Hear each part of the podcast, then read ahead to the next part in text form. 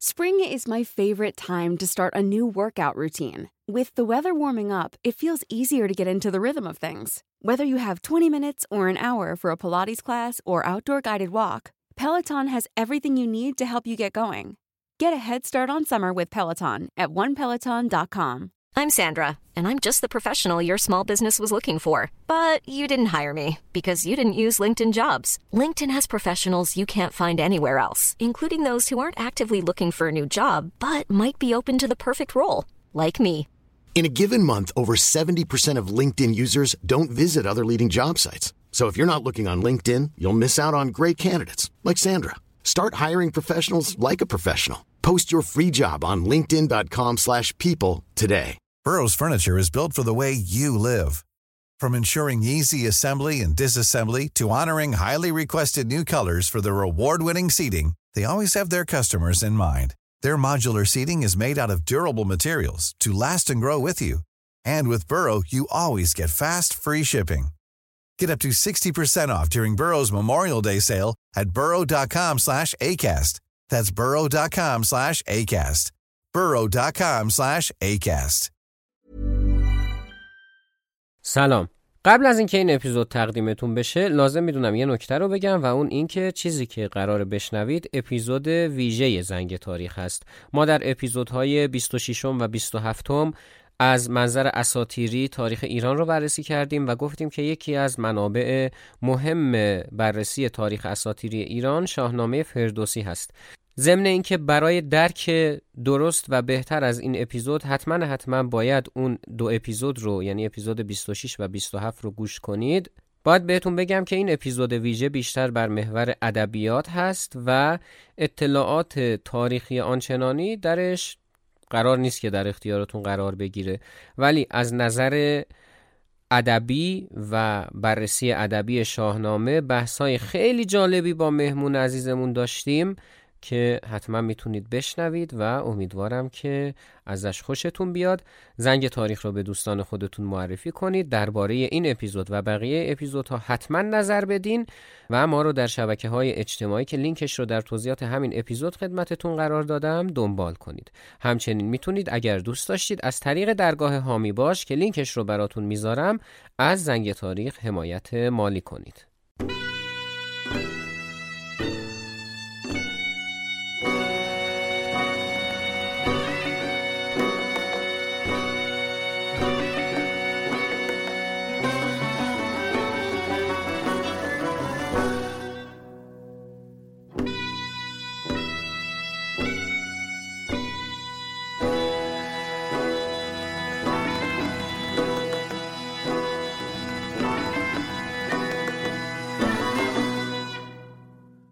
خب سلام به همه دوستان و شنوندگان عزیز. امیدوارم که حال و احوال خیلی عالی باشه.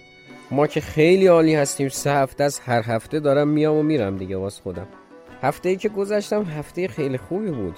هم از جهت اتفاقاتی که برای زنگ تاریخ افتاده. یه چند تا حمایت مالی داشتیم از زنگ تاریخ که دوستان لطف داشتند به ما و این لطف بزرگ رو در حق ما کردن هرچند هیچ اجباری برای این کار نیست ولی کاری که می‌تونید اگر دوست داشتید انجام بدید.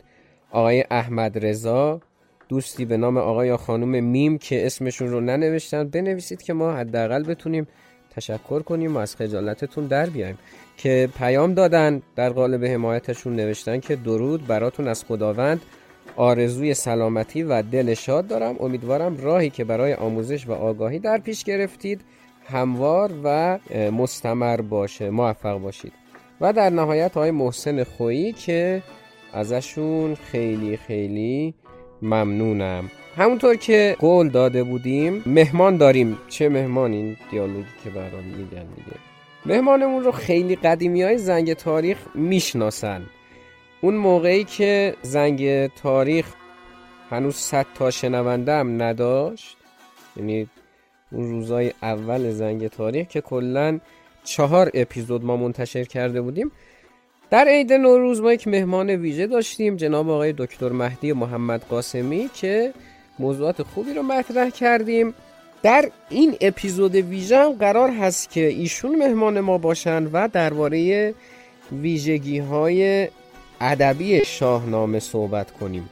بحث های تاریخیش رو در اپیزود 26 و 27 گفتیم. اون بحث های ادبیش که البته اپیزود 28 ربطی به این قضیه نداشت ولی خب ما قرار است که این کار رو انجام بدیم. قبلا اینا رو به صورت live برگزار می کردیم یادش بخیر همونطور که قبلا گفتم این Castbox یه چیز خوب داشت اونم livecast ش بود که اونم دیگه کار نمی‌کنه. و همین دلیل در قالب اپیزود ویژه تقدیمتون میکنیمش.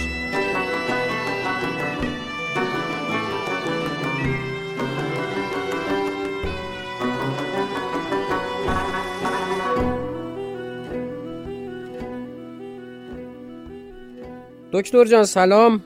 بعد از نزدیک به سه سال مجددا به زنگ تاریخ خوش آمدید. به نام خدا عرض سلام و ادب و احترام خدمت شما و شنوندگان برنامهتون. انشاءالله که بحث خوبی بشه و بتونیم نکات خوبی رو در این برنامه مطرح بکنیم. از اینجا شروع کنیم شاهنامه رو. ما یه چیزی میگیم آقا فردوسی شست هزار بیت رو سروده و در اون اصلا از کلمات عربی استفاده نکرده. این یه بخش از سختی کارشه. یه چیزی هم این که یک سری اتفاقات تاریخی رو تو بیای در قالب شعر پیاده کنی خودش یه کار پیچیده است و اصلا چیز عجیب و غریبیه. یعنی این بسی رنج بردم در این سالسی عجم زنده کردم بدیم پارسی. حالا اون عجم زنده کردم بدیم پارسی که خودش یه بحث مجزایی هست که میطلبه ما راجع به فضای تاریخی اون دوره صحبت کنیم. همین بسی رنج بردم در این سالسی خودش یه پروسه خیلی پیچیده و عجیب و غریبیه. اولین چیزی که درباره شاهنامه و ادبیات صحبت کنیم می‌تونه همین باشه که درباره ویژگی های حالا وزنی و نکاتی که شاهنامه داره به لحاظ فنی اگر یک سری توضیحاتی که زنگ تاریخ پسند باشه و ساده باشه و دوستان به راحتی بتونن که متوجه بشن یک سری نکات رو بگید ممنون میشم تا بعد عمیقتر بشیم در بحث. خواهش می‌کنم. می‌تونم اول با یه مقدمه شروع کنم. بله حتما. خدمتتون ارز کنم که اولین نکته که ما باید در نظر بگیریم اهمیت شاهنامه در ادبیات فارسی هست که هیچ کس ازش قافل نیست همه می‌دانند. ولی گفتنش خالی از لطف نیست. و اونه که شاهنامه و در واقع فردوسی با کاری که انجام داده به نوعی نقش بسیار با اهمیتی در باقی ماندن و پویایی زبان فارسی تا امروز ایفا کرده. زبانی که ما داریم بهش تکلم می‌کنیم و صحبت می‌کنیم خیلی تفاوتی با زبان فردوسی نداره. این خیلی عجیبه در یک زبان که شما بتونی حرف مخاطبت رو پس از هزار سال بفهمی. یعنی شما مثلا در کتاب کتاب دیگر رو اگر مثال بزنیم شاید کمتر بتونید متوجه بشید کلامشون رو تا شاهنامه. مثلا برید تاریخ جهانگوش های جوینی بخونید. شاید یک فرد عادی خیلی از بخش های جهانگوش های جوینی رو نتونه متوجه بشه. ولی ممکنه بخش زیادی از شاهنامه رو متوجه بشه. این خیلی مهمه. یکی از استادان ما تعریف می‌کرد که به یک مصری گفتن که شما که زبان مستقل داشتید و اصلا هیچ ارتباطی با در واقع اعراب نداشتید چی شد که با ظهور اسلام و فتح کشورتون اصلا به یک باره همه چیز از بین رفت و ما دیگه اثری از زبان شما ندیدیم و زبان شما رسما عربی شد. مصریه در پاسخ گفت که ما فردوسی نداشتیم. این خیلی حرف عمیقیه. ما فردوسی نداشتیم. می‌رسیم به یه خود دارم پا تو کفش شماها می‌کنم. می‌رسیم به دوره در واقع خلفای اموی این همه ما پا در کفش شما می‌کنیم یه بارم شما. هیچ اشکالی نداره. سلامت باشید. می‌رسیم به دوره خلفای اموی که متاسفانه اینها به اون اصالتی که که آقا اصلا برتری بر نژاد و بر رنگ و ویژگی های ملی نیست و ان اکرمکم عند الله اتقاکم برترین شما با تقوا ترین شماست که قرآن بهش تاکید داره این رو اصلا زیر پا گذاشتن. و معتقد بودن که آقا عرب بر تمامی اقوام سیادت داره. این اتفاق که میفته متاسفانه حتی در دوره های بعد هم رواج پیدا می‌کنه. البته حالا یک کمی مثلا شدت و ضعف داشته در دوره عباسی ولی با باز هم اون مسئله متاسفانه بوده.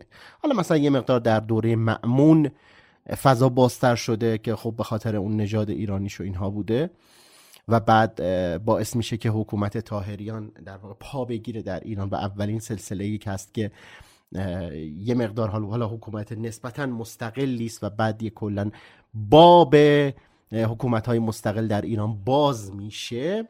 ولی همچنان این سیادت اعراب و سیادت پنداشتن خودشون نسبت به دیگر اقوام به خصوص ایرانیان وجود داشته. در عین حال در عین حال ایرانیان بزرگترین نقش رو در به نوعی گسترش زبان عربی و آموزش زبان عربی و بحث صرف و نحو زبان عربی حتی بحث تفسیر قرآن در همه اینها داشتند.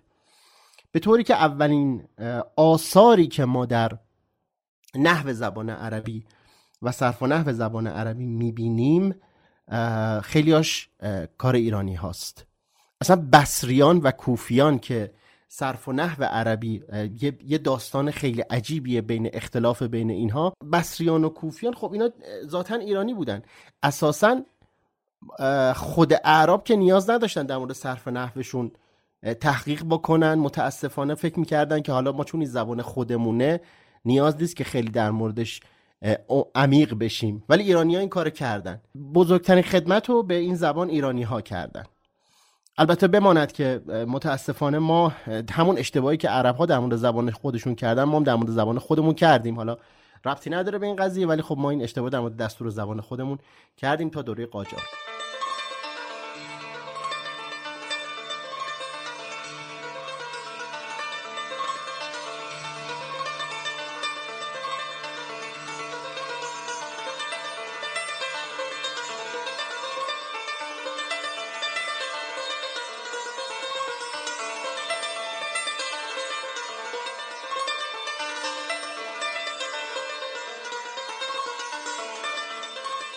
فردوسی در این شرایط که دید که داره کم کم زبان عربی قدرت پیدا می‌کنه. برخی برخی از مناطق پادشاهانشون یا به تعبیر حاکمانشون اصرار داشتند که نامه های دیوانی باید به زبان عربی باشه. چرا باید به زبان فارسی باشه؟ علیرغم که خودشون فارسی صحبت می‌کردن. و همینا داشت کم کم یک زنگ خطری رو به صدا در می آورد که آقا داره زبان فارسی از بین میره. و فردوسی میاد یک اثری میسراید به دو هدف. اول اینکه تاریخ ایران تاریخ کهن ایران از بین نره. فراموش نشه که ما کی بودیم. درسته که الان مثلا در سرزمین های ما وارد تمدن اسلامی شدیم. در تمدن اسلامی هم البته واقعا ایرانی ها کم نبودن. اهمیتشون پایین نبود. ولی فردوسی گفت که شما با این پیشینه وارد این تمدن شدید. شما یک قوم در واقع مغلوب نیستید.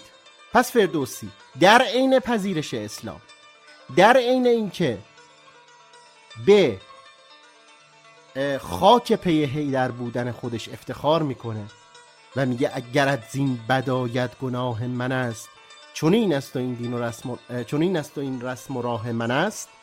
اما در عین حال به زبان فارسی به فرهنگ فارسی به تاریخ فارسی به اقداماتی که شاهان گذشته انجام دادن اهمیت میده و اون رو استوار می‌کنه. خب. آیا در شاهنامه گفتید که در شاهنامه ما کلمات عربی نمی‌بینیم؟ نه همچی چیزی نیست. در شاهنامه هم کلمات عربی هست. منتها این ویژگی سبکی سبک خراسانیه. که عمدتا عمدتا زبان عربی لغات عربی به تعبیری در اشعار و متونشون کم هست. و هنوز زبان فارسی اصالت خودشو داره. وگرنه شاهنامه یک اثر سرنویسی نیست. کاری که بعضی ها امروز می‌کنن ما اینو در شاهنامه نمی‌بینیم. یعنی ما سرگویی در شاهنامه نداریم. ولی به اقتضای زبان اون موقع بوده که در واقع فردوسی از لغات عربی استفاده نکرده. چون نبوده. چون معادلاش بوده استفاده می شده اگر امروز یک نفر بیاد سره نویسی کنه حتما باید یک واژه نام آخر کتابش بذاره چون ما نمی‌تونیم بفهمیم چی داره میگه. واژگان عجیب غریبی پیدا می‌کنه که اصلا همه میمونن که این چی داره میگه. ولی فردوسی داره به زبان خودش صحبت می‌کنه. هیچ به هیچ تکلفی ننداخته خودشو. الان اینجا سوالی که برای من پیش میاد بله. حالا شاید برای دوستان ما هم سوال باشه یعنی اگر بر فرض مثال فردوسی مثال بزنیم دیگه در مثل مناقشه نیست که. زبانی که الان ما صحبت می‌کنیم خب کلمات عربی هم داره. بله. یعنی اگر اون موقع زبان فارسی به این شکل وجود داشت فردوسی نمیومد خودش رو ملزم کنه که از کلمات فارسی استفاده کنه در شعرش و خیلی از این کلمات معمولی رو هم که داریم ما الان استفاده می‌کنیم و به کار می‌برد یعنی؟ ببینید واقعیت اینه که ما دو دسته تأثیر دو نوع تأثیر به تعبیری از زبانهای دیگر در زبان خودمون داریم. یه دسته تأثیر تأثیریه که یک کلمه معادل فارسیش به راحتی وجود داره ولی ما به کارش نمی‌بریم. مثلا مثلا میگن که خیلی من از این کلمه متنفرم ها. میگه که همه چی اوکیه؟ یعنی همه چی درسته؟ من okay م. okay شد. مرسی. خب اینا معادلاش هست. که می‌تونه بگه. خوبم. ممنون، سپاسگزار بله. خوبم. من خوبم. همه چی خوب شد. همه چی درسته. فلان چیز الان درسته. به من time بدید. time دارید؟ زمان دارید؟ یه نوع تأثیر دیگه داریم. تأثیر دیگه تأثیر اینه که یک کلمه از یک زبان دیگه وارد زبان فارسی شده تغییر معنا داده و الان اصلا تو اون زبون دیگه کاربرد نداره و شما باید این کلمه رو یک کلمه فارسی حساب بکنید. نمونش برق. برق یه کلمه عربیه. ولی شما اگه به یه عرب بگی برق متوجه نمیشه منظورش جریان الکتریسیته است.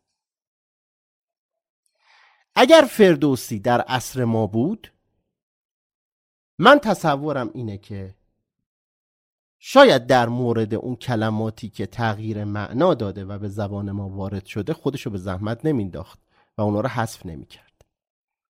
ولی در مورد کلماتی که معادلش هست زنده کردم بدین پارسی یه خورده نمی‌دونم مبهمه واسه من. من احساس می‌کنم که فردوسی حالا باور شخصی من اینه که یه تلاشی کرده که در عین حال که تاریخ رو میگه.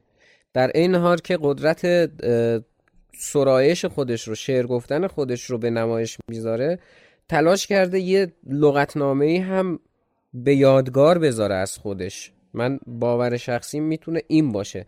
یعنی شما میگین که شاید مثلا اگر ویژگی های سبک خراسانی نبود که در اون از کلمات فارسی بسیار استفاده میشه یعنی فردوسی هم شاید از این کار چشم میپوشید. چون ما در حالی که حالا مثلا یه زمانی میگیم که بله تکلف هست این قضیه الان که داریم می‌بینیم مثلا یک نفر اونطوری حرف بزنه شاید بگیم تکلف هست. چون باید به زبانی صحبت کنیم که همه متوجه بشن. ولی اگر این رو یکی از اهداف فردوسی در نظر بگیریم اون موقع به چه صورت میشه قضیه؟ ببینید شما باید سبک خراسانی رو با سبک های بعدش مقایسه بکنید.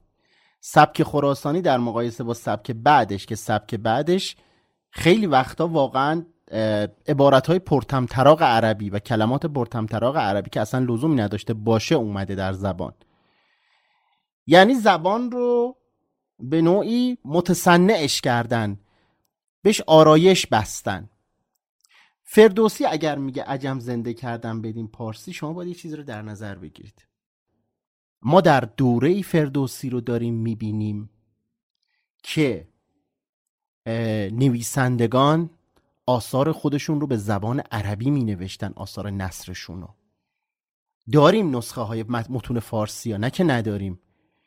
ولی اکثرا دانشمندا علما اینا همه آثارشون رو به زبان عربی می نوشتن مثلا می اومدن حالا یه وقتی برای اینکه مثلا یه متن فارسی برای یه عده از فارسی زبانان هم مثلا بنویسن می اومدن متناشون رو به زبان فارسی می نوشتن تو این دور است که فردوسی احساس خطر می‌کنه.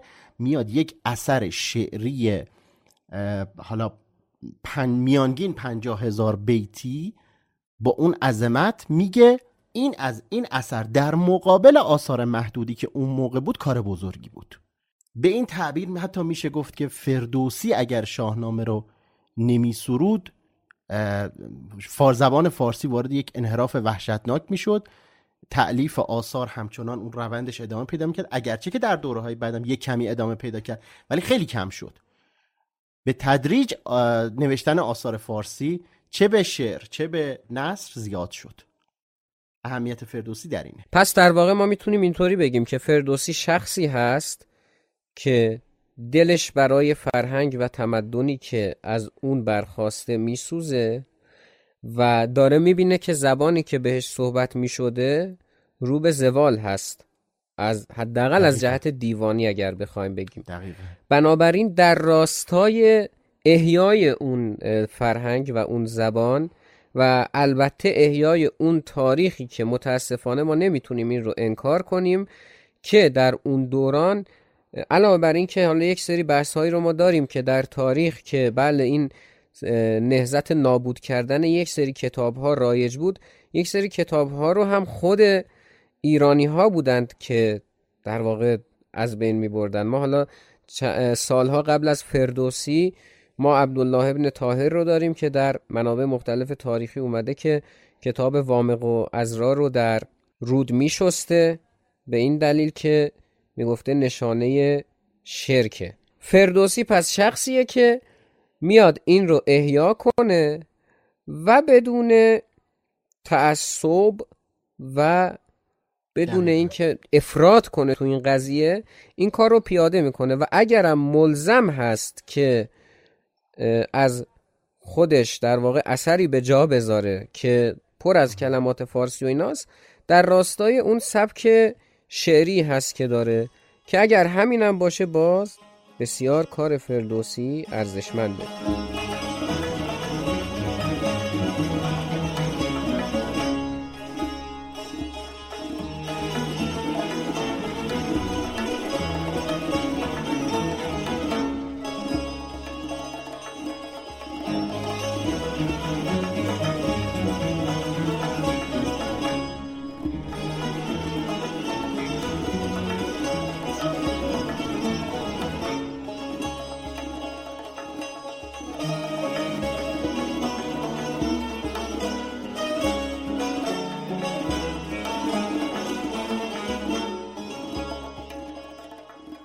از لحاظ بلاغی بخوایم بگیم و از لحاظ بیان فردوسی یک داستان نویس بسیار ماهر هست. بسیار مقدمه میچینه برای بله.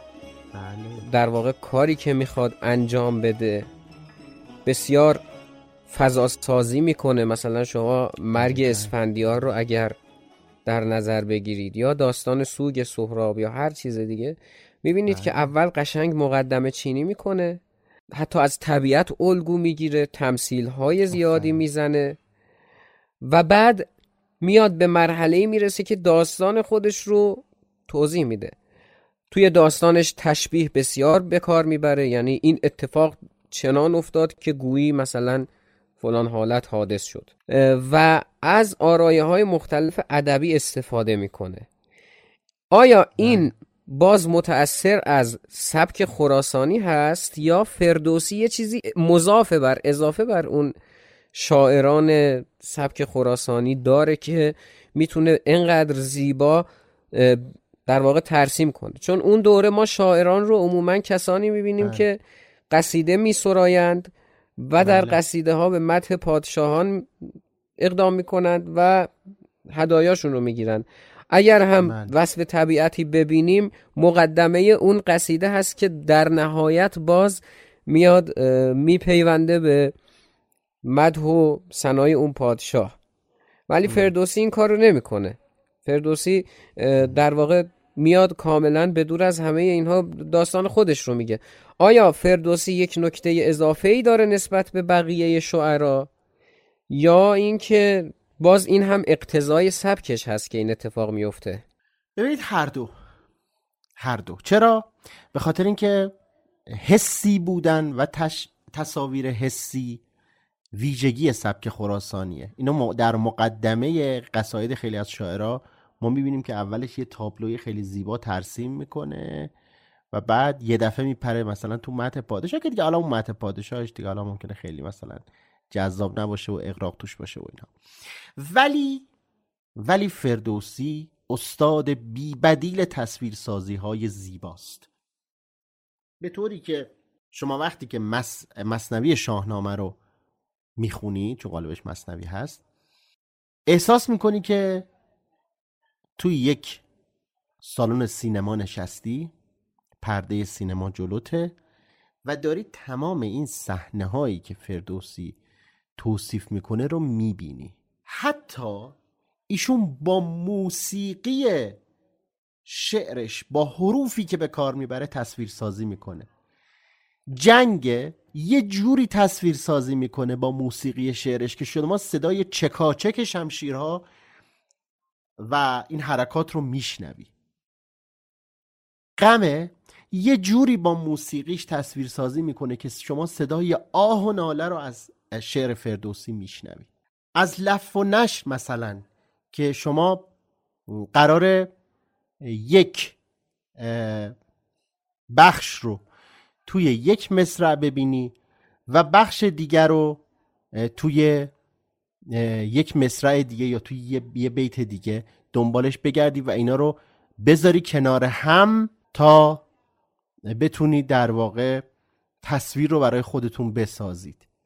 و انواع و اقسام این ویژگی های جذاب بلاغی تصویر سازانه که در شما در شاهنامه می‌بینید و واقعا تا نخونیم شاهنامه رو تا با هم شاهنامه رو مرور نکنیم نمی‌تونیم واقعا به زیبایی این تصاویر پی ببریم. یعنی خود تصاویر توصیف کننده اهمیت و زیباییشه.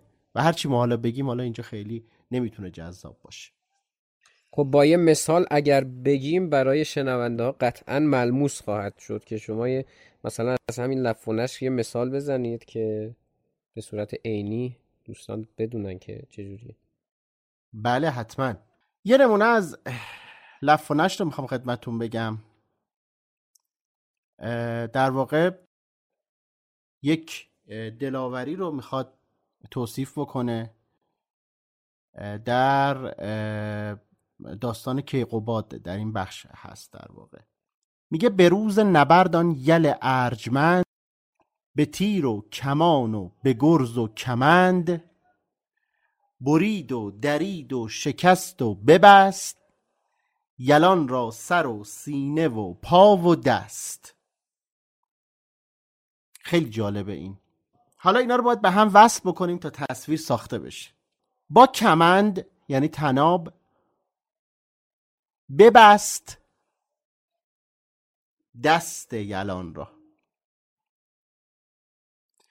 با گرز شکست. پاشونو.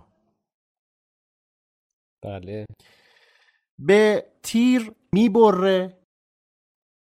البته اینجا باید تیغ باید باشه. به تیغ و کمانو چون اگر تیغ باشه با تیغ می‌تونه سر یلان رو ببره و با تیر سینه اونها رو بشکافه. این به نظرم یعنی با تیر و کمان که اینجا کمان مجازه. مجاز از تیره. چون در واقع ابزاری است برای اینکه تیر رو شلیک بکنه دیگه. در کنار همن. تیر و کمان همیشه با همن. پس اینجا یعنی کمان رو وقتی میگه ما باید بدونیم که آفرین تیر هم هست دیگه. دقیقاً, یعنی وقتی میگیم مجاز یعنی این. باریکلا. این میشه مجاز. حافظ میگه که وز دور روسه بوسه بر رخ محتاب می‌زدم. خب محتاب که نوره. در, در واقع داره میگه بوسه بر رخ ماه می‌زدم. ولی چون ماه نور داره به جای ماه گفته محتاب این میشه مجاز که علاقه های مختلفی داره. حالا اینجا کمان مجاز از تیره. پس با تیغ سرشون رو می‌بره. با کمان که همون تیر باشه سینهشون رو میشکافه. با گرز پاشون رو میشکنه. و با کمن دستاشون رو میبنده. حالا یه بار دیگه که بیتو بخونیم الان با این تصویرسازی قشنگتر براتون واضح میشه. به روز نبردان یل ارجمند به تیغ و کمان و به گرز و کمند برید و درید و شکست و ببست یلان را سر و سینه و پا و دست. اینو بهش میگن این البته البته این نکته که هست اینه که لف و نشر رو ما چیزی می‌شناسیم که در یک مصرع یک سری اطلاعات رو میده در مصرع بعدی بقیهش رو این ولی زنجیروار چند تا لف و نشر رو به هم مرتبط کرد. اولا اینکه بله. اسم سلاح ها رو میگه بعد اینکه با هر کدوم از اون سلاح ها چی کار کرد و اون کارهایی که کرد با کدوم مثلا عضو بدنشون بوده. یعنی خیلی کار جالبی. نکته که حالا اینجا باید بهش اشاره بشه اینه که همین الان اگر یک نفر بخواد اینها رو مثلا یاد بگیره که در داستانش پیاده کنه و اینا علاوه بر استعداد باید مثلا دوره های آنچنانی کلاس هایی که حالا هست بره که اینو رو یاد بگیره. ما داریم راجع به قرن چهارم پنجم صحبت می‌کنیم و فردوسی که هیچ کدوم مثلا این از این خبران نبوده که اون موقع. استعداد ذاتی بله. و استعداد خداداد داشته دیگه. تازه اون موقع که شعر به این اعتلا نرسیده بوده به اطلاع الان نرسیده بوده. اینقدر ما شعر و بله. آثار ادبی نداشتیم و فردوسی جزء در واقع پیشروان این در واقع سبک از ادبیات بوده. این خیلی این بیشتر اهمیتش رو آشکار می‌کنه. در حالی که می‌تونست مثل خیلی از مورخان دیگه که حالا من در اپیزود 26 هم گفتم مثلا من. ابو منصور و اینا خیلی ساده یک تاریخی رو به نصر بنویسه و حتی همون فارسی بودنش رو هم پیاده کنه. ولی میاد از نظم و شعر استفاده می‌کنه. همین اصلا خودش یه سواله. نداره نصر همین خودش یه سواله. ما مرسومه که کتاب تاریخی اگر داریم در قالب نصر باشه. فردوسی میاد شعر رو انتخاب می‌کنه. حالا جواب سطحی که بهش می‌تونیم بدیم همینه که تاثیرگذاری رو نداره. چه تأثیری باید بذاره؟ این سوال برای ما خیلی به وجود میاد. عمیق میشه بحث. ببینید شعر در ذهن مخاطب میمونه. ما افرادی رو داشتیم که اینها سواد نداشتن. هنوزم داریم. ولی شعر از شاهنامه تو ذهنشونه. شعر از مصنوی تو ذهنشونه. ولی کیو داریم که از تاریخ بیهقی که حالا تاریخ بیهقی هم واقعا کار با عظمتی است. کار بسیار زیبایی است. کار بسیار عبرت آموزی است. بیهقی واقعا مرد بزرگی بوده در زمان خودش. ولی کیو داریم که مثلا تاریخ بیهقی یادش باشه؟ حالا غیر از ما که مثلا تو دبیرستان حسنک رو خوندیم و مثلا می‌دونیم که آقا حسنک تنها ماند چنان که تنها آمده بود از شکم مادر. مثلا این تو ذهنمون مونده.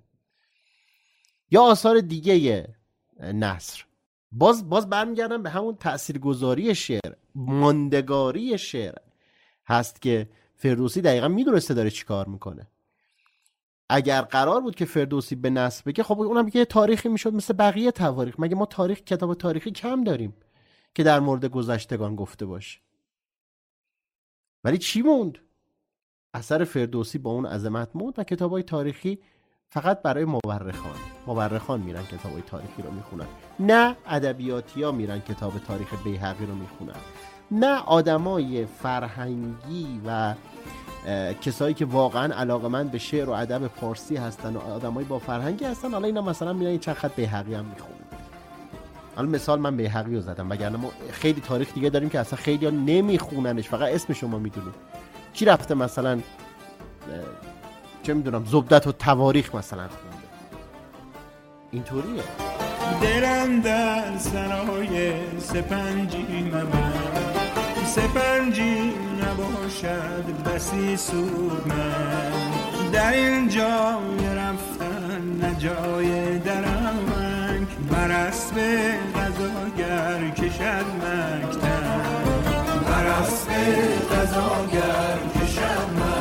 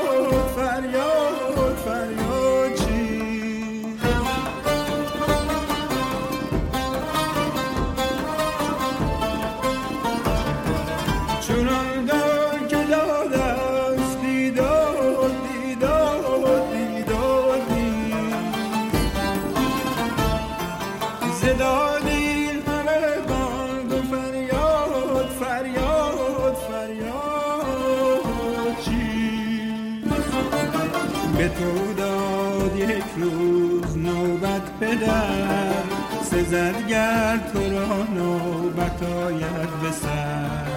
سزد گر تو را نوبت آید به سر.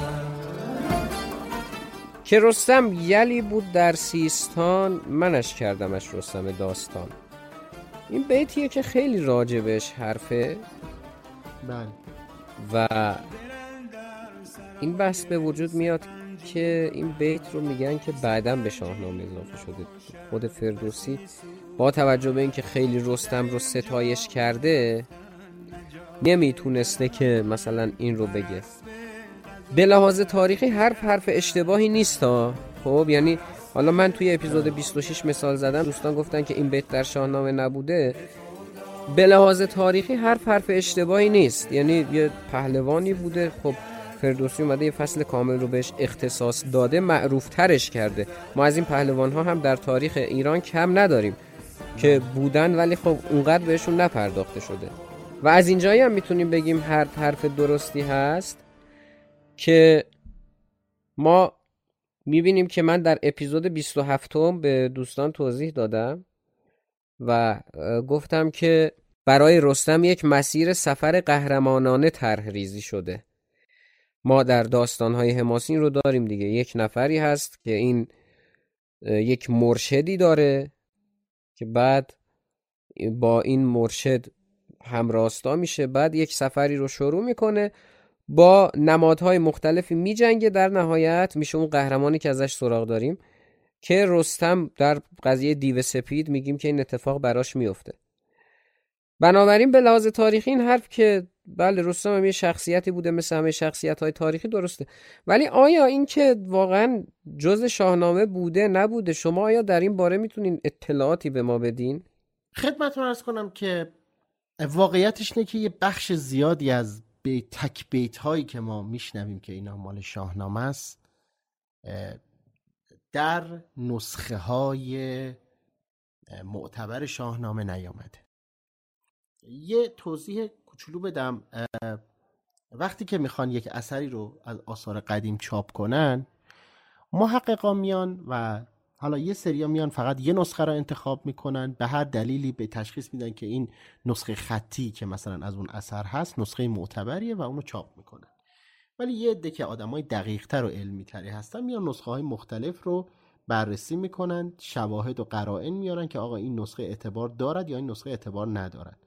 چون قدیم آثار رو به صورت دستنویس می نوشتن خیلی وقتا دخل و تصرف در دورهای مختلف می شده بخشای اضافه می شده بخشای حذف می شده یا بخشای درش تغییر ایجاد می شده به خاطر همین خیلی ما داریم از این مواردی که مثلا یه قسمتی رو میگن آقا تو فلان نسخه است تو فلان نسخه نیست. در مورد اینکه که رستم یلی بود در سیستان در کدام نسخه ها هست و در کدام نسخه نیست الان من اطلاع دقیق ندارم باید تحقیق کنم در موردش. ولی در متون معتبر شاهنامه من اینو ندیدم.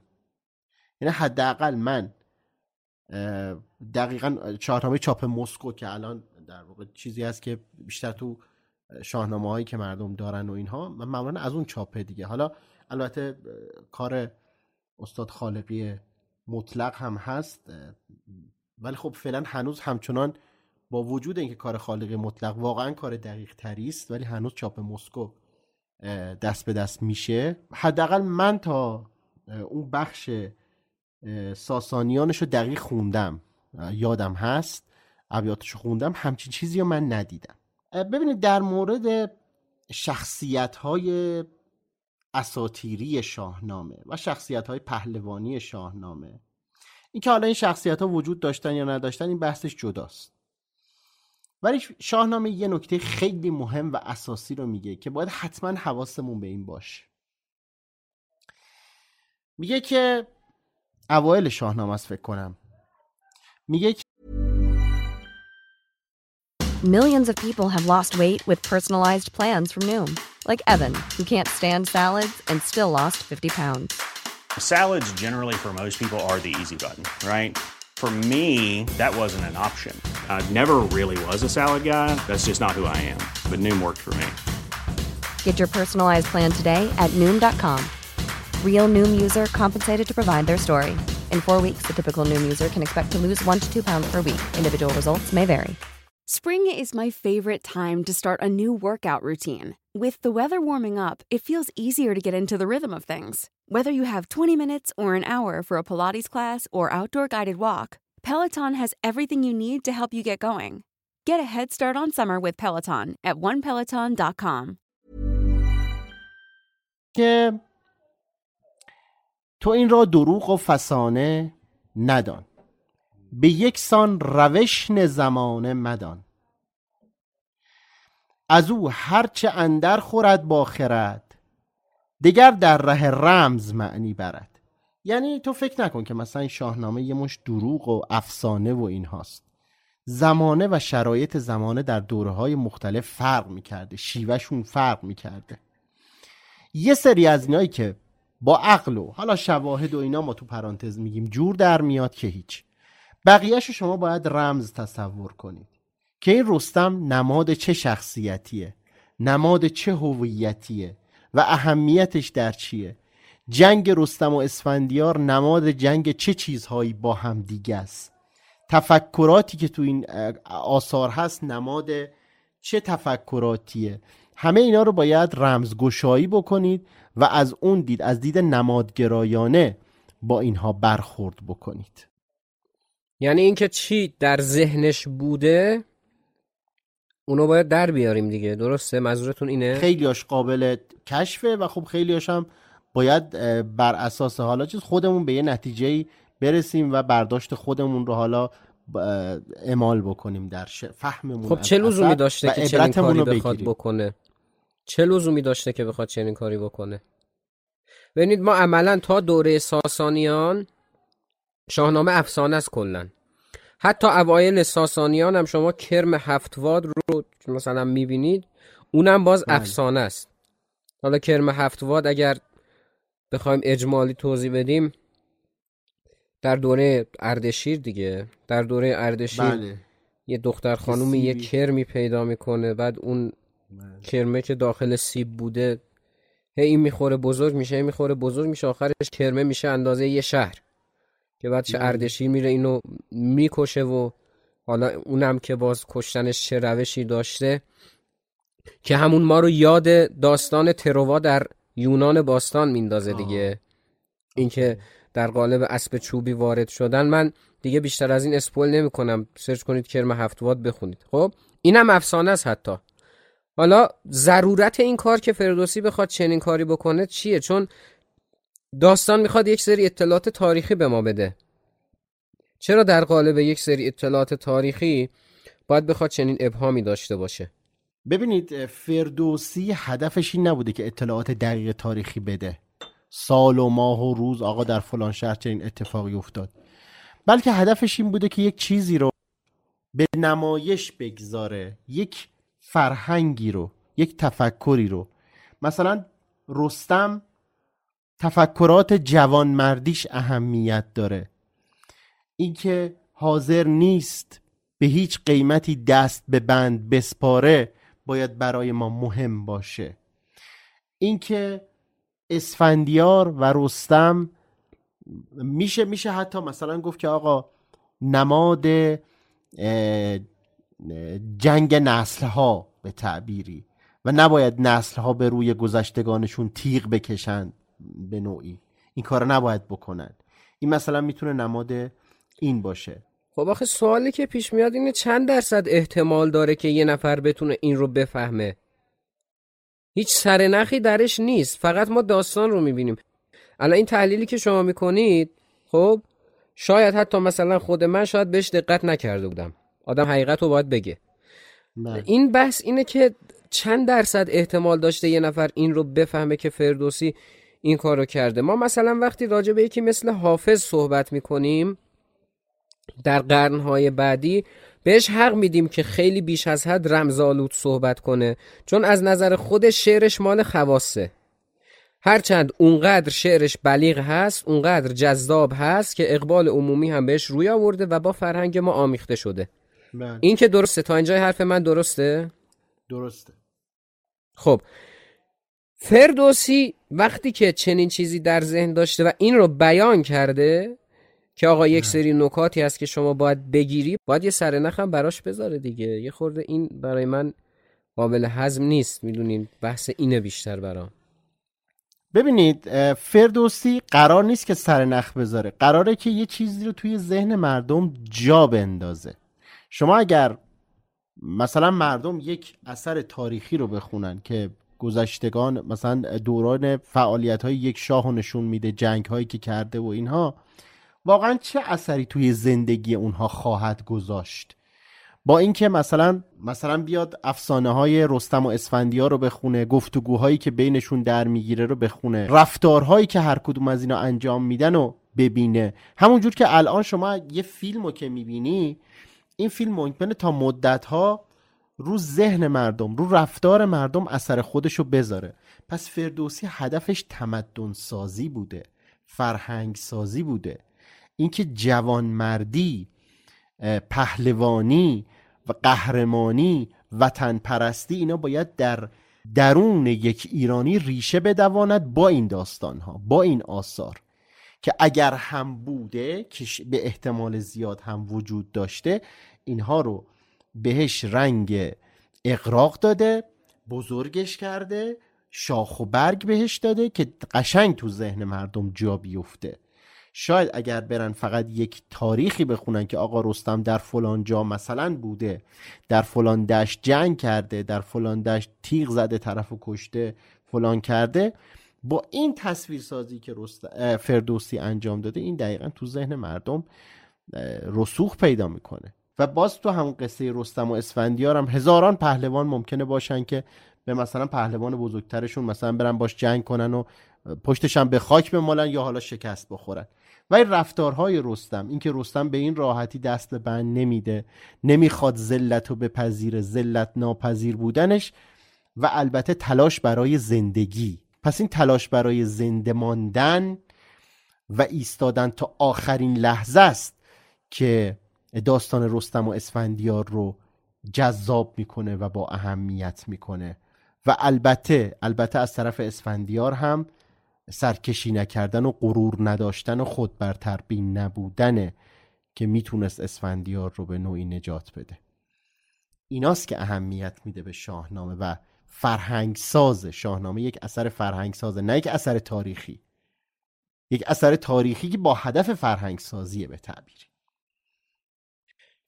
پس عجم زنده کردن بدیم پارسی می‌تونیم بگیم که علاوه بر زبان پارسی شامل اون فرهنگ پارسیش هم. می‌تونیم بگیم که بله. می‌تونه باشه در واقع کاملا یعنی- کاملا بله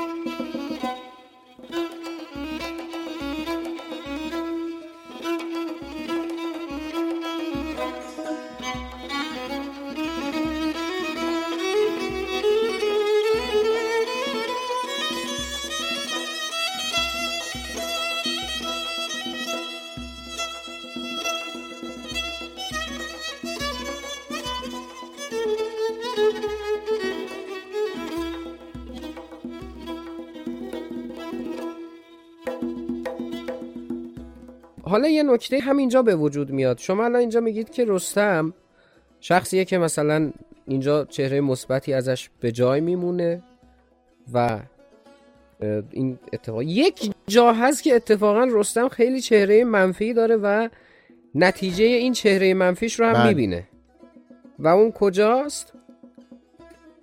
رستم و سهراب احتمالا بله دقیقا رستم و سهراب رستم برای اینکه می‌بینه حالا اصطلاح آمیانش واقعیت اینه دیگه. هوا پسه.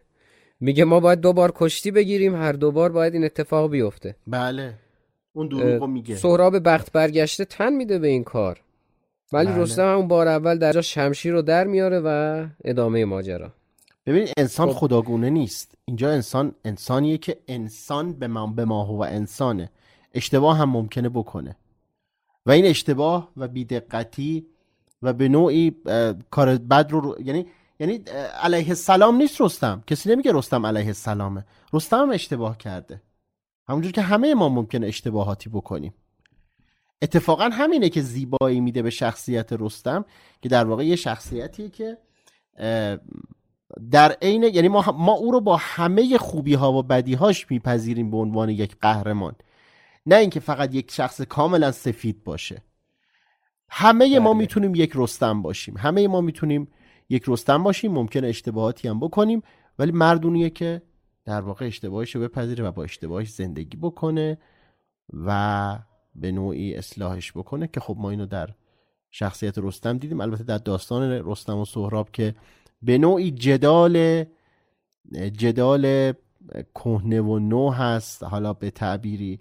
و نمی‌دونم حالا در این مورد صحبت شده یا نه. خیلی مشترکات ما داریم توی داستان شاهنامه با داستانهایی که ممکنه مثلا در آثار دیگه سرزمین ها اومده باشه. یکیش همین بحث رستم و سهرابه که حالا من نموناشو خاطرم نیست که هستن داستان هایی که چنین اتفاقی افتاده. پدر با پسر مثلا به جنگ پرداخته یا حالا هم دیگه رو نشناختن.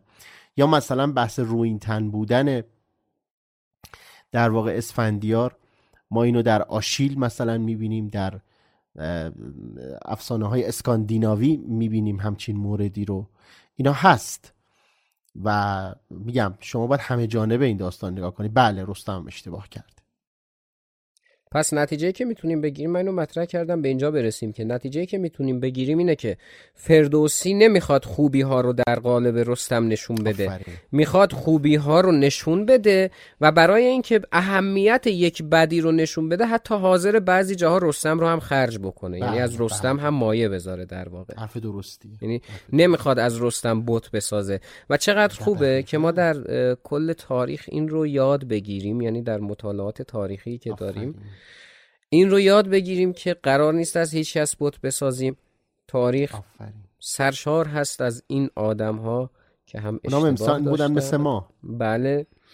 و اصلا در مقام قضاوت به این صورت به صورت اخلاقی ما قرار نمی‌گیریم. از بوده اگر تاریخی بخوایم نگاه کنیم و اتفاقا اگر این رو در نظر بگیریم فردوسی ناخواسته یک اصل مهم تاریخی رو هم رعایت کرده. هرچند داستانش افسانه است و اسطوره است ولی یک اصل مهم تاریخی رو رعایت کرده و اونم این که از شخصیتش چیز عجیب و غریبی نساخته بوت نساخته از شخصیتش که مثلا ما بگیم بله. بله هیچ خلالی در این شخص وارد نیست کما اینکه رستم چند جا به خطر میفته و تا مرز کشته شدن هم میره بله. چه در بله. نبرد با خود سهراب چه در جنگ با اسفندیار و چه در آخر کار که رستم به مرگ طبیعی نمیمیره بلکه بله، با حیله برادرش هست که میمیره. بله. این هست. مرگ غم داره و یعنی بعضی جای شاهنامه واقعا اشک آدم میریزه وقتی می‌خونه.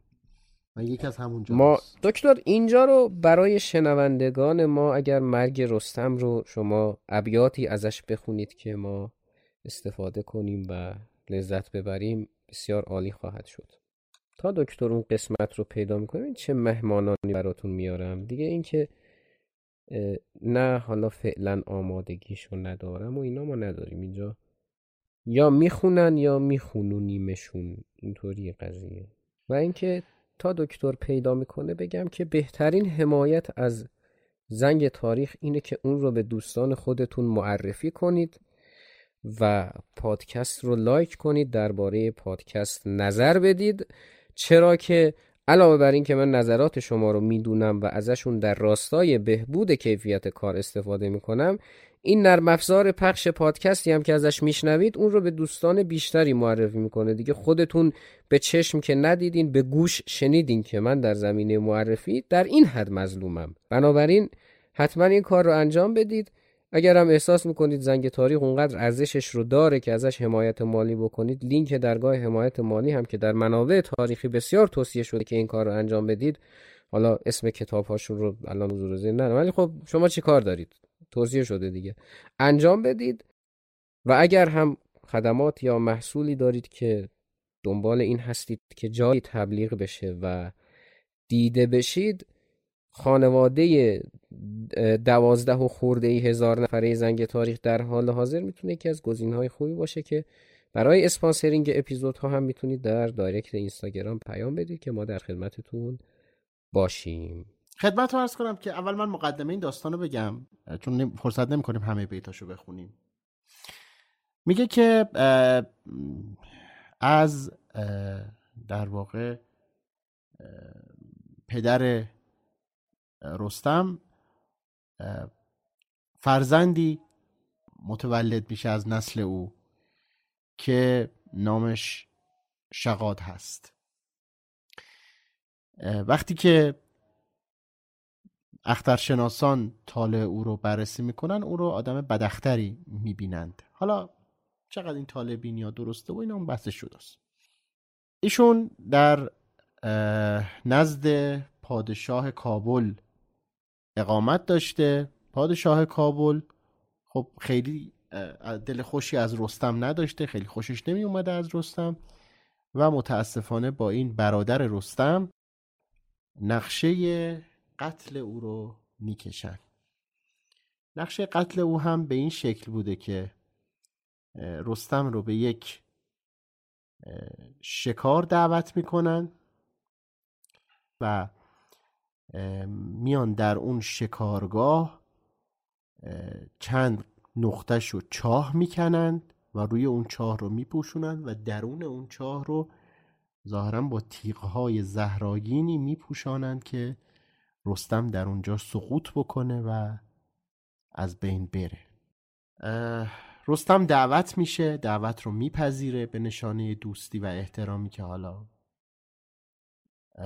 قائل بوده. حالا من ابیاتی رو می‌خونم که مربوط به این قسمت هست.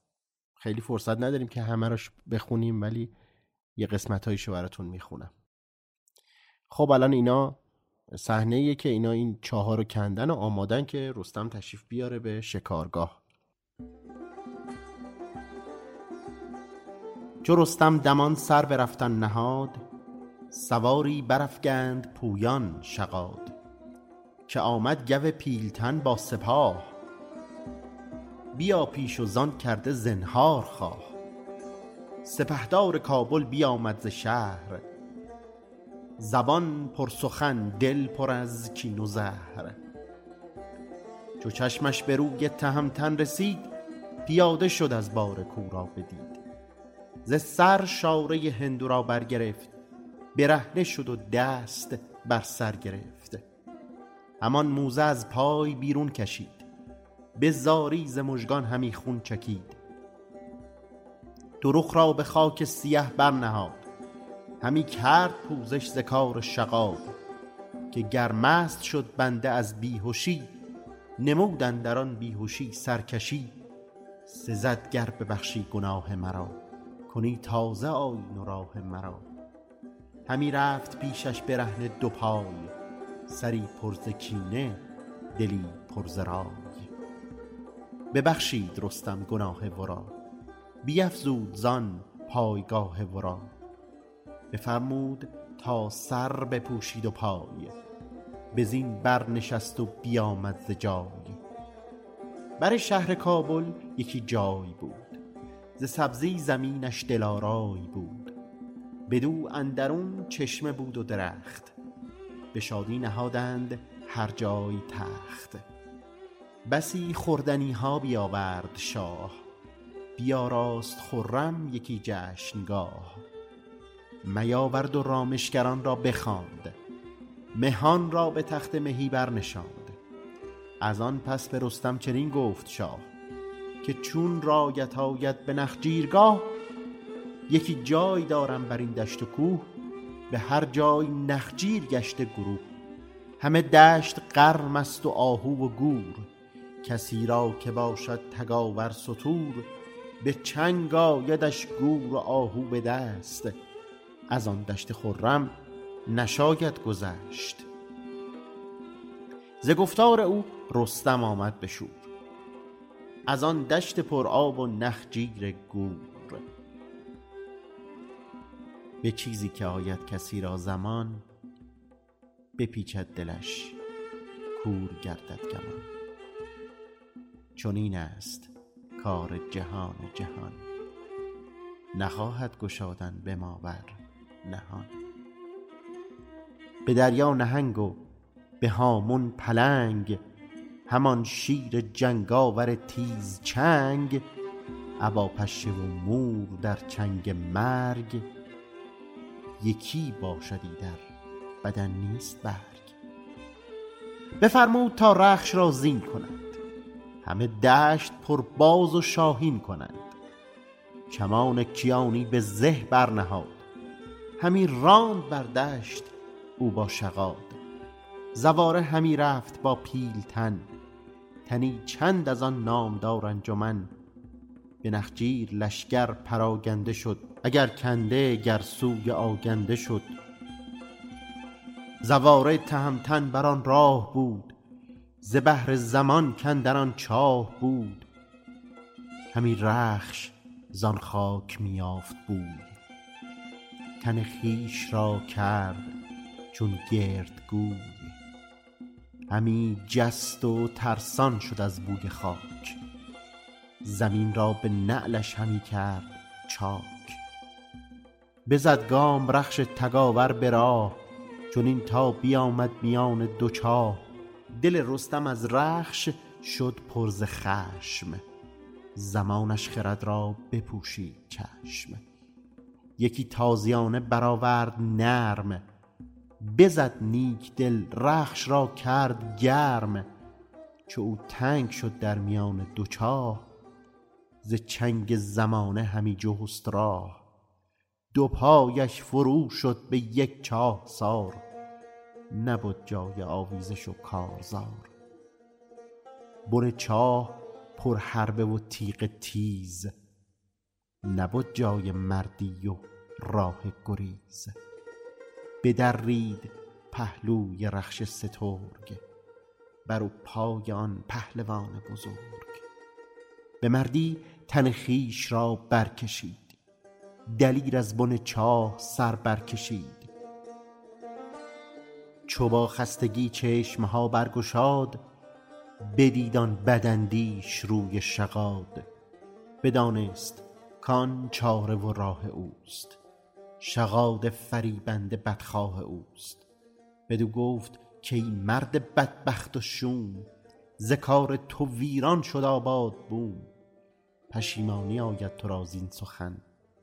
بپیچی از این بد نگردی کهن. برو با فرامرز و یکتاه باش. به جان و دل او را نکوخواه باش. چنین پاسخ آورد ناک از شغاد که گردون گردان تو را داد داد. تو چندین چه نازی به خون ریختن به ایران به تاراج آویختن. ز کابل نخواهی دگربار سیم. نه شاهان شوند از تو زین پس به بیم. که آمد که بر تو سر آید زمان شوی کشته در دام آهرمنان.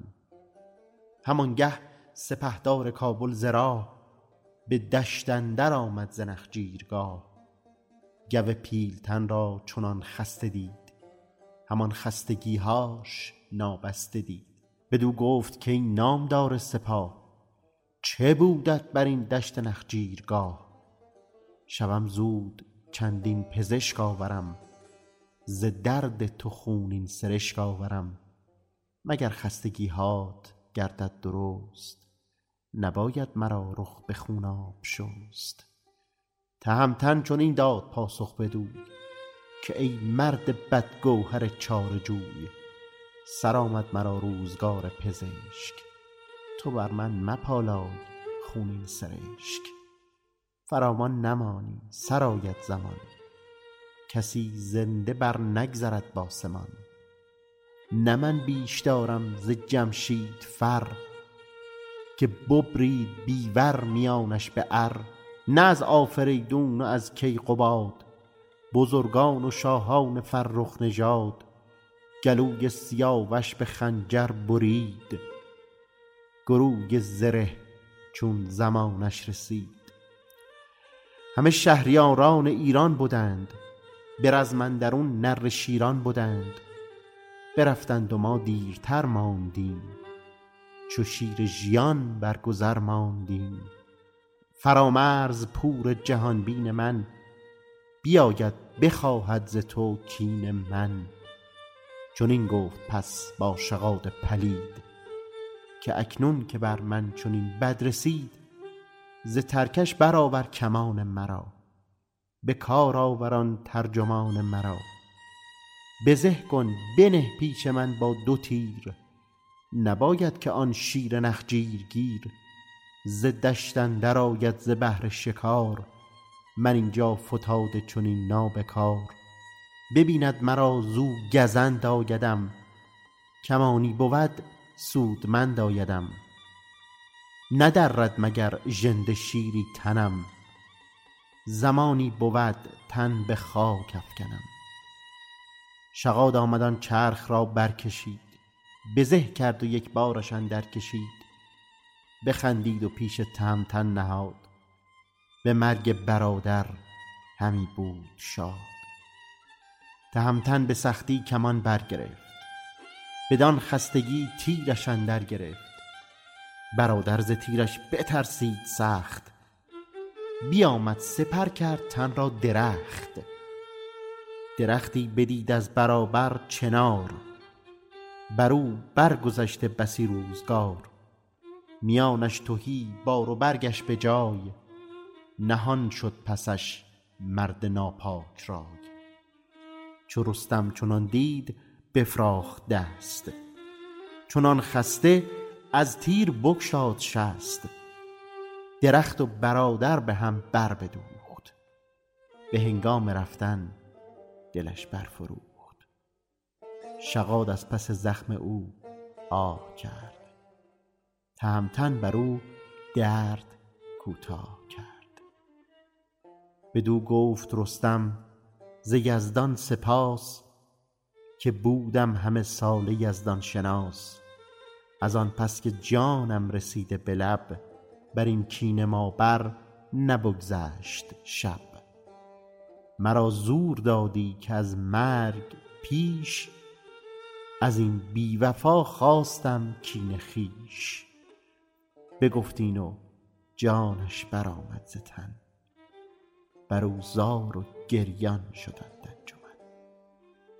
زواره به چاهی دگر در بمرد سواری نماند از بزرگان و خرد.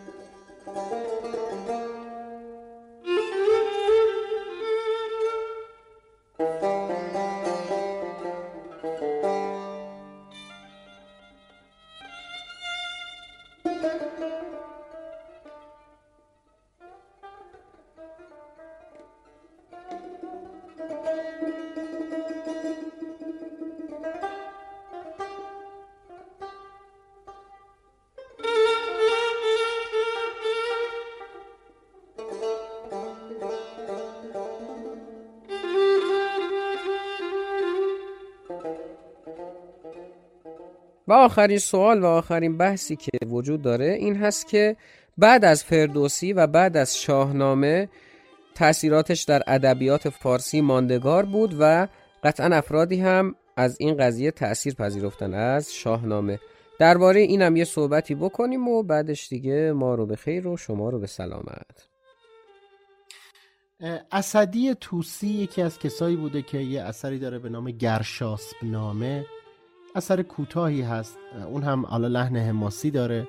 ولی خب واقعا اونم نتونسته به اندازه شاهنامه کار کنه. از اون طرف ما سعدی رو داریم. سعدی بابی داره به نام باب رضا در کتاب بوستان. اولش میگه که بیاید که ما هم یه حرکتی بزنیم و یه هماوردی بکنیم با فردوسی. ولی همون اول کار وا میده و میگه مرا در سپاهان یکی یار بود که اصلا یار بودن حالا مثلا تو حماسه چه نقشی داره؟ و مشخصه که آقا این کار تو نیست. برو کنار. اصلا تو نمی‌تونی حماسه بگی. حماسه فقط سندش به نام فردوسی خورده. دیگران هم کارایی کردن ولی واقعا هیچ کنومشون اعتبار و ارزش و اهمیت شاهنامه رو حتی یک دهم اهمیت شاهنامه رو نتونستن پیدا کنن. چه اونهایی که جنبه مذهبی داره چون کارهای زیادی هم در حوزه مذهبی شده یا مثلا برخی از پادشاهان و برخی از پهلوانان و مثلا اومدن حماسه هاشون رو درست کردن. یه کار خیلی بیمزه هم فتلی خان سبا در دوره فتلی شاه قاجار اومد. سرود به نام شهنشاهنامه و اومد مبارزات ایرانیان با پاسکوویچ روس رو مثلا به صورت حماسه در آورد. ولی واقعا کی الان شهنشاهنامه توی تاخچه خونشون داره و کیا الان شاهنامه دارن؟ بله. در حالی که البته حالا فتحعلی خان سبا رو فاکتور بگیریم بقیه این افراد حالا سعدی می‌خواد باشه یا بقیه کسانی که تب آزمایی کردن در این قضیه در حوزه فعالیت خودشون سرآمدن. ما اصلا نمی‌دونیم منکر بله. این باشیم ولی خب به هر حال بله. این یه مورد رو باید یه بازنگری درش می‌کردن. خیلی گفتگوی خوبی بود. باز یادش به خیر. یادی کنیم از اون دوران که ما مهمان می آوردیم و به صورت live برگزار می‌شد در Castbox. سید نصیر قاضوی رو که آوردیم راجع به زیست شناسی و اینا صحبت کردیم. دوستانمون در رادیو گیبون که درباره زبان صحبت کردیم و اینا. اتفاقات جالبی میافتاد. دوستان شنونده می اومدن سوال میپرسیدن و اینا. متاسفانه نداریم.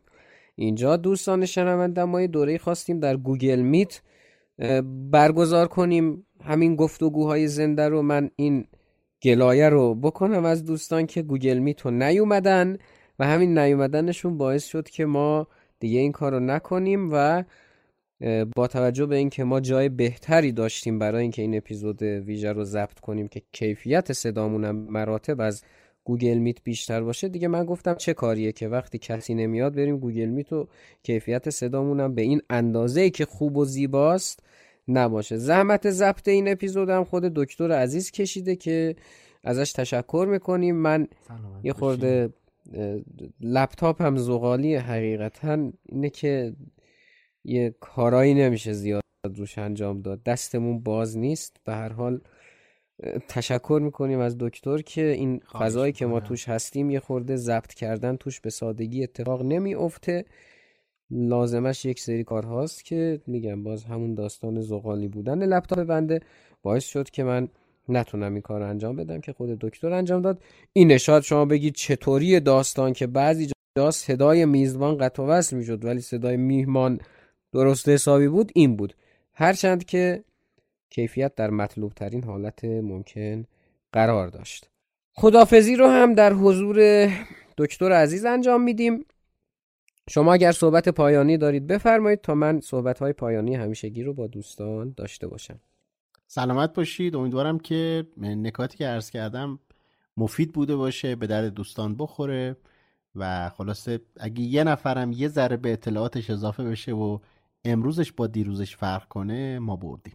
خود من یکی از کسانی بودم که دیروزم با ام... نه امروزم با دیروزم. یه فرقی کرد و خیلی خوب بود گفتگوی بسیار خوبی بود و لذت بردیم. من هم نکته خاصی نمیمونه جز اینکه دوستان همون راه های حمایت همیشگی از زنگ تاریخ همیشه به روی شما باز هست.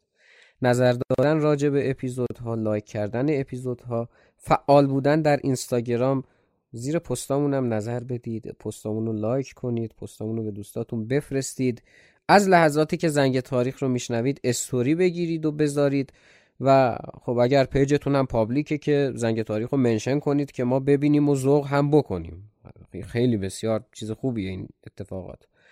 و زنگ تاریخ تا ابد و ده رایگانه ولی اگر یک زمانی احساس کردید که می‌تونید از زنگ تاریخ دوست دارید کار دلی حمایت مالی انجام بدید از طریق درگاه حامی باش که لینکش رو در توضیحات همین اپیزود خدمتتون قرار دادم.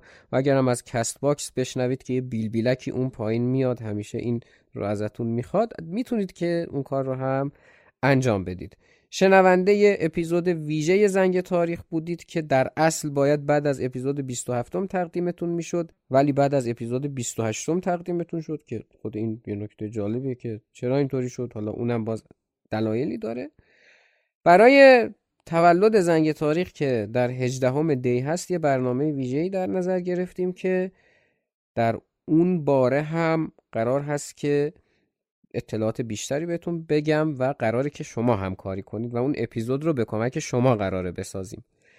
و اینکه ویدیوهای گیلگمش رو هم که من قول داده بودم در کانال زنگ تاریخ بذارم در تلگرام تصمیم گرفتم که اینجا بذارم. چون که نکته تصویری خاصی نداره. سخنرانی استاد بهرام بیزایی هست و می‌تونیم که در اینجا قرارش بدیم. خیلی اتفاق خوبیه دو قسمت هر دو قسمتش رو به زودی تقدیمتون خواهم کرد. شنونده ی اپیزود ویژه زنگ تاریخ بودید. اینو داشتم می‌گفتم که در حول و حوش دهم یازدهم آذر ماه 1402 تقدیم حضورتون شد تا اپیزود بعدی خدا نگهدار.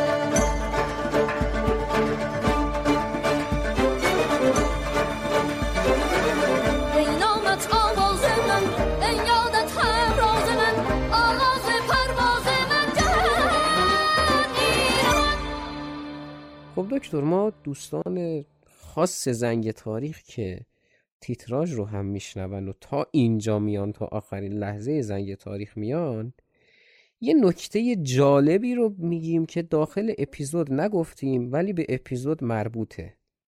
خب؟ از این نکات اگر دارید یه دونه بفرمایید که این دوستانی که تا اینجا اومدن بشنون که دست خالی نرن. توی اون بخشی که من در مورد فردوسی و سعدی نکته رو عرض کردم. یه نکته اضافه تر بر اون اینجا نقل می‌کنم. و اون این هست که خب می‌دونید که وزن بوستان با وزن شاهنامه دقیقا یکیه. ولی خب کلام بوستان کلام تعلیمیه و کلام شاهنامه کلام حماسیه. فردوسی و سعدی تفاوتشون در اثرشون توی این نکته البته بوستان خیلی کوتاهتره. شاید در واقع کمتر از 5 6 درصد شاهنامه بیت داشته باشه. میگن که سعدی بیتی داره توی همین بابی که حالا یه مقدار سعی کرده که حماسی کار کنه یه جاهاییش. میگه که خدا کشتی آنجا که خواهد برد. اگر ناخدا جامه بر تن درد. یعنی حتی اگر ناخدا خودشو بکشه بازم همون اتفاقی میفته که باید بیفته. بعد حکایت می‌کنن. حالا این حکایت چقدر درسته من نمی‌دونم ولی میگن که فردوسی به خواب سعدی میاد و میگه که آقا تو این کار نیستی. برو. اگر من بودم اینطوری می‌گفتم. برد کشتی آنجا که خواهد خدای اگر جامه بر تن درد ناخدای. یعنی با یه جابجا جا کردن یه فعل که تأکید آورده. اول جمله ببین چقدر لحن کار عوض شد. برحال این هم می‌تونه یک لطیفه ادبی باشه و همین که شاید هم مثلا اتفاق ولی در کل چیزیه که جالبه. اگر هم یک لطیفه ادبی باشه اون کسی که این رو گفته خوب گفته میشه گفت ذوقش قوی بوده دقیقا بله خب این قسمت نباید بیشتر از این طولانی بشه شنوندگان عزیز خدا نگهدار Hey, it's Paige DeSorbo from Giggly Squad. High quality fashion without the price tag. Say hello to Quince. I'm snagging high-end essentials like cozy cashmere sweaters, sleek leather jackets, fine jewelry, and so much more. With Quince being 50 to 80% less than similar brands. And they partner with factories that prioritize safe, ethical, and responsible manufacturing. I love that. Luxury quality within reach. Go to quince.com slash style to get free shipping and 365 day returns on your next order. Quince.com slash style.